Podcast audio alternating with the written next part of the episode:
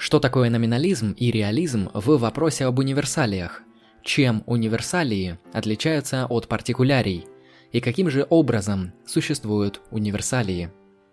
Всем привет, с вами философ и мыслитель Андрей Лемон. Прежде чем начать, попрошу вас обязательно подписаться на канал LS Philosophy. Начнем с того, что определим локацию данного вопроса – Метафизика, как раздел, изучающий фундаментальную основу реальности, включает в себя антологию как свой подраздел, изучающий существование объектов. Одним из таких интересных объектов, изучаемых антологией, являются универсалии. Теперь давайте ответим на вопрос, связанный с тем, что такое универсалии и чем они отличаются от партикулярий. Универсалии – это такие термины, которые обозначают свойства или отношения, которые обнаруживаются в двух и более конкретных вещах, или, проще говоря, универсалии – это общие предикаты. Партикулярии же, в свою очередь, обозначают те самые конкретные вещи, в которых и обнаруживаются универсалии. Для понимания давайте рассмотрим пример, который позволит нам лучше проиллюстрировать данную онтологическую концепцию – Возьмем классическую структуру высказывания, а конкретно S есть P, где субъектом будет мяч, а предикатом – шарообразный. Теперь давайте проанализируем получившееся предложение. Мяч является шарообразным. В данной пропозиции субъектом выступает мяч, который здесь является партикулярией, то есть единичной конкретной вещью, на которую отсылает наша пропозиция – Однако у данного меча есть некоторое особое свойство – быть шарообразным. Особенность этого предиката заключается в том, что не только мяч может обладать свойством шарообразности. Последнее мы можем обнаруживать и у пушечного ядра, и у кокоса с яблоком, и даже у планет Солнечной системы. Таким образом, получается, что мы обнаружили существование некоторого предиката, в данном случае это свойство быть шарообразным, который является общим, то есть таким, который имеется у множества совершенно различных субъектов.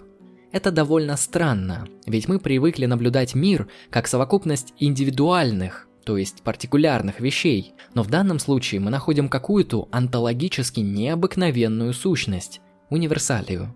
Универсалия выступает здесь предикатом партикулярии, которая является общей для множества индивидуальных вещей. Перечислим еще несколько примеров универсалей. Красный, квадратный, темноволосый, твердый, большой, вертикальный, мужской, находящийся слева, падающий, вчерашний, умный, живой и так далее. По результатам нашего анализа мы имеем следующую структуру. На уровне формальной записи S есть P, где P – это универсалия, на уровне обыденного языка мяч является шарообразным, где шарообразный – это универсалия. На уровне антологии – партикулярия плюс универсалия.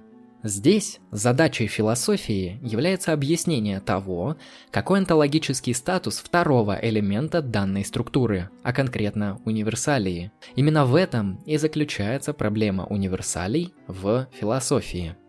В течение долгого периода истории философии на данную проблему появилось два ответа, один из которых реалистический, второй антиреалистический. Реализм представлен в форме радикального и умеренного реализма. Антиреализм представлен в форме номинализма и концептуализма. Для начала рассмотрим реализм в его радикальной версии – Основной тезис данного типа реализма заключается в том, что универсалии, такие как шарообразный или красный, являются реальными, объективными сущностями, которые существуют независимо от партикулярий. Это платоновская версия реализма, которая утверждает, что универсалии существуют до конкретных вещей, как определенные абстрактные объекты, то есть вне пространства и времени. Тезис Платона заключается в том, что универсалии являются автономными, абстрактными онтологическими основаниями реальности, которые определяют свойства партикулярных физических вещей. Эти универсальные формы или идеи существуют всегда, так же как математические объекты и законы природы. Конкретные вещи подражают универсалиям в большей либо меньшей степени. В версии Платона универсалии независимы от разума и от физических вещей. В противовес радикальному реализму выступает умеренный реализм аристотелевского типа, который утверждает, что универсалии являются реальными, объективными сущностями, однако их существование зависит от партикулярий, в которых они воплощаются.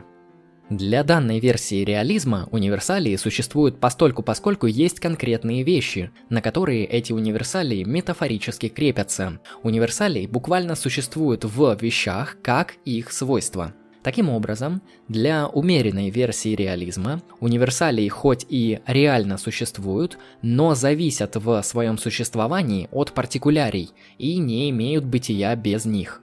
Партикулярные объекты или субстанции являются здесь первичными по отношению к своим свойствам. Таким образом, уничтожение субстанции, которая является носителем свойств, уничтожает и сами свойства, так как последние не автономны в своем существовании. В версии Аристотеля универсалии не зависимы от разума, но зависимы от физических вещей.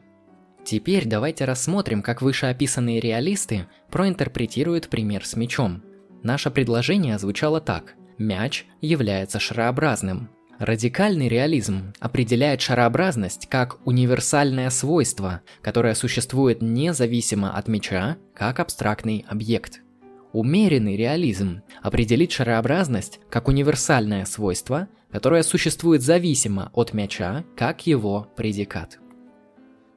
В отношении данной онтологической проблемы существуют не только реалистические ответы, но и антиреалистические, которые представлены позициями номинализма и концептуализма. Номинализм в вопросе об универсалиях отрицает реальное существование данных объектов. Реальным существованием, с их точки зрения, обладают только партикулярии. Универсалии же выступают чисто лингвистическими объектами. Они существуют в языке, именно поэтому их статус номинальный. Номинализм предикатов, как конкретная версия номинализма, будет утверждать, что Мурзик и Пушистик являются котами просто потому, что лингвистический предикат «быть котом» осмысленно может быть применим к обоим партикуляриям. Номинализм рассматривает универсалии как объекты нашего языка и словоупотребления, которые не имеют отношения к реальной структуре мира – на основании различных схожестей, наблюдаемых в партикулярных объектах, мы создаем на уровне языка определенные общие понятия и используем их в той или иной языковой игре. Именно так может быть выражена позиция номинализма. Концептуализм, как вторая антиреалистическая позиция, отстаивает тезис о том, что универсалии являются необходимыми концептуальными схемами нашего мышления, благодаря которым мы воспринимаем опыт – Здесь универсалии не что-то, что реально существует в мире, но то, что возникает в результате работы нашего концептуального аппарата, то есть сознания. Концептуальные схемы, которые свойственны работе нашего разума, накладывают на партикулярные вещи определенные универсальные свойства. В данной версии универсалии зависимы от разума, то есть они субъективны, однако они являются общими для всех разумных существ – Отличным примером концептуализма выступает позиция Канта, который считает, что универсалии не имеют отношения к внешним вещам, ноуменам, потому что они производятся нашими априорными ментальными структурами.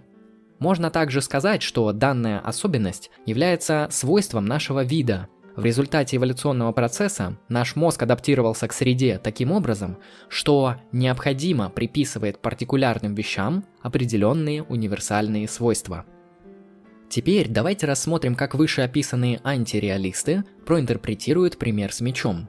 Мяч является шарообразным. Номинализм определит шарообразность как номинальный лингвистический предикат субъекта «мяч». Концептуализм определит шарообразность как результат работы наших концептуальных схем мышления, которые являются общими для всех разумных существ. Картографируя данные позиции, можно сказать, что реализм признает за универсалиями независимое от разума существование, то есть они объективны. Концептуализм признает зависимое существование универсалий, то есть они субъективны. Номинализм же отрицает какое-либо существование последних. Общие понятия не содержатся ни в мире, ни в мышлении. Это продукты нашей лингвистической практики. Таким образом, мы получаем четыре ответа на онтологический вопрос о том, как существуют универсалии. Как абстрактные объекты, как реальные характеристики вещей, как лингвистические предикаты и как концептуальные схемы мышления.